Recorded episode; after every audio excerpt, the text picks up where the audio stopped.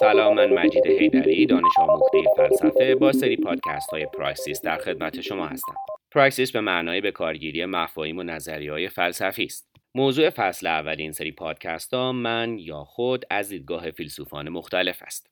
در هر قسمت به توضیح یک نقل قول از یک فیلسوف خواهیم پرداخت و سعی می‌کنیم با استفاده از زبان داستانی و مثالهای هر روزه و عینی دیدگاه فیلسوف را تشریح کنیم.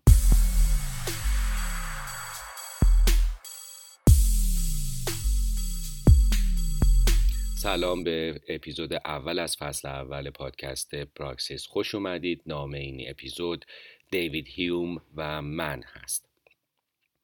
برای اینکه بتونم شما رو با یک نقل قول از دیوید هیوم در مورد من یا self آشنا بکنم نیاز به یک شخصیت داستانی دارم. نام این شخصیت داستانی ما آقا صفر تعمیرکار هست. اگه با آقای سفر تعمیرکار تماس بگیرید یکی دو ساعت بعد سر و کلش تو خونه شما پیدا میشه. باید وسیله ای که مشکل داره رو با آقا سفر نشون بدید تا آقا سفر بتونه تعمیرش بکنه. یه نکته خیلی خاصی در مورد آقا سفر وجود داره و اون هم نحوه رفتار کردنش هست. به خصوص نحوه نگاه کردنش به اجسام و وسایلی که شما ازش می‌خواین اونا رو تعمیر کنه. فرض کنید در کابینت آشپزخونه مشکل پیدا کرده و شما از آقا سفر می‌خواین که در کابینت رو برای شما تعمیر بکنه. نحوه نگاه کردن آقا سفر به در کابینت با نگاه کردن آدم های غیر فنی خیلی فرق داره. آقا سفر از دور میسته و چنان به در نگاه می‌کنه و در رو مورد تحلیل قرار میده گویی مشغول اندیشیدن هست. اتفاقا اندیشیدن از نوع ژرف و عمیق اون.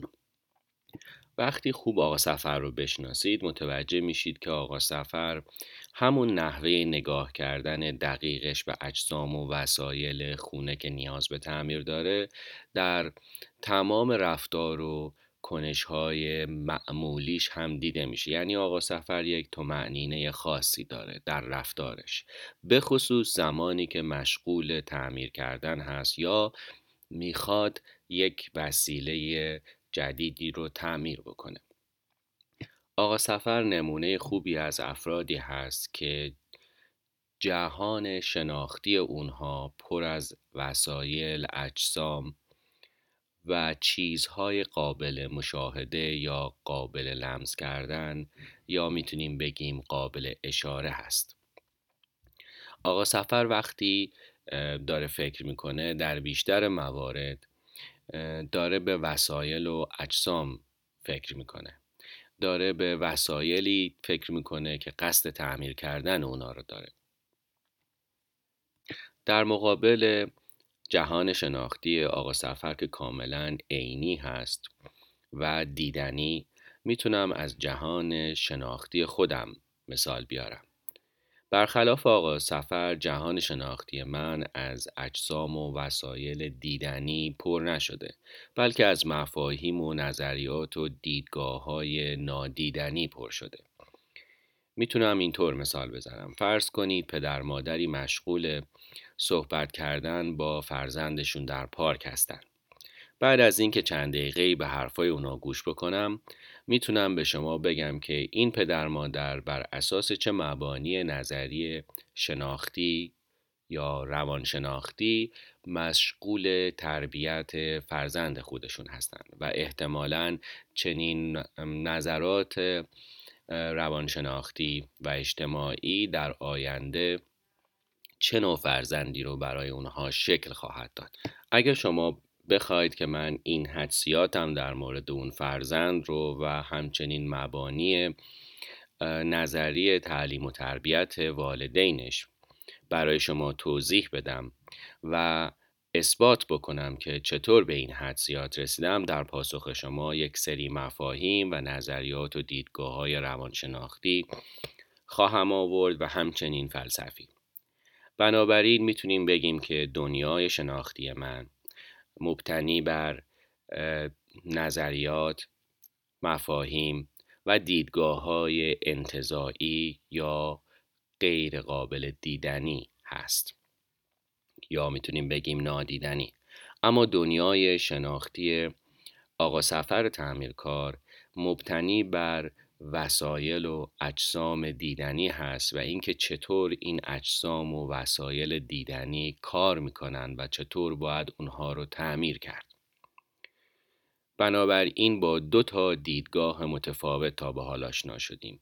یک دیدگاه شامل جهان شناختی کاملا انتظایی هست و دیگری جهان شناختی عینی. یکی بر اساس این هست که مفاهیم چطور کار می‌کنن یا بر ما تأثیر می‌ذارن دیگری بر اساس این هست که اجسام و وسایل چطور کار می‌کنن و بر ما تأثیر می‌گذارن. با توجه به این مقدمه حالا آماده هستیم که من نقل قول دیوید هیوم در مورد من یا خود رو برای شما بخونم.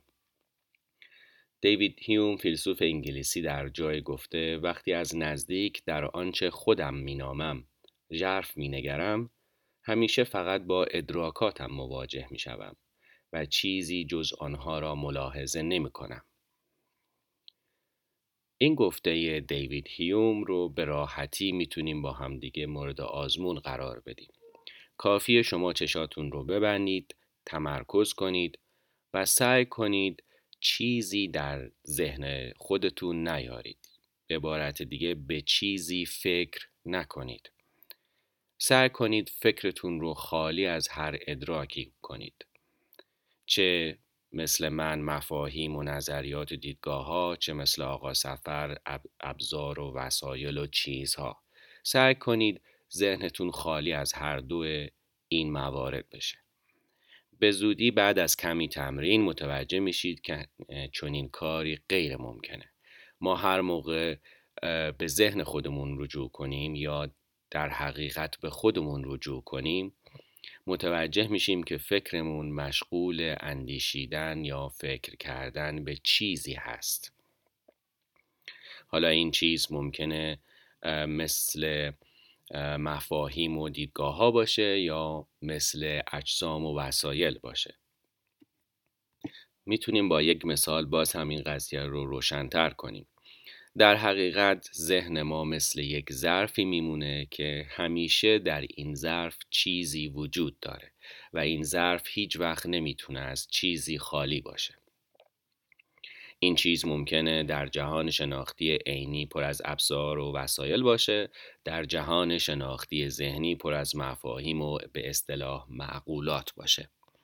بنابراین با یک نکته فلسفی بسیار مهم آشنا شدیم و اون هم تعارض یا جدایی بین من و بین چیزی که من بهش فکر می‌کنم. به عبارت دیگه بین ذهن و چیزی که ذهن بهش فکر می‌کنه. یک جدایی بین این دو وجود داره که تقریبا هیچ وقت به وحدت نمی‌رسه یا هیچ وقت از بین نمیره. به این شعر حافظ توجه بکنید.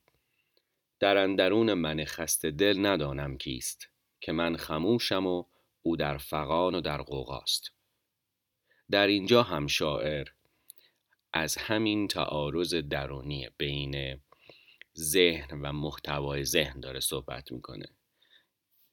یعنی یک طرف خود ذهن هست که همیشه ساکته و هیچ وقت از خودش به ما چیزی نمیگه.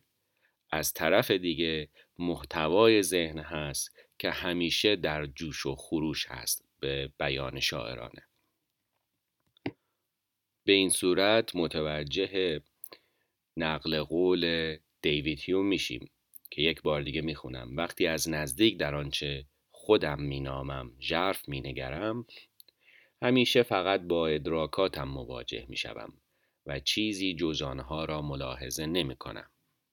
البته این مقدمه دیوید هیوم برای مطرح کردن نظریه خودش در مورد خود هست و در کل دیوید هیوم چیزی رو به نام خود یا من قبول نداره و میگه خود یا من مجموعی از همین ادراکات مجموعی از این ادراکاتی که ممکنه ذهنی باشن یا عینی باشن هست.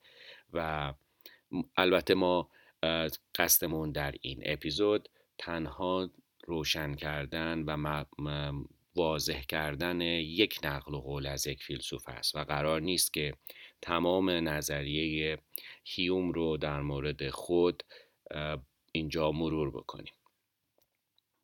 برای خلاصه کردن این اپیزود بنابراین می‌تونیم بگیم که ذهن ما همیشه محتوایی داره و هیچ وقت ذهن ما از این محتوا خالی نمیشه.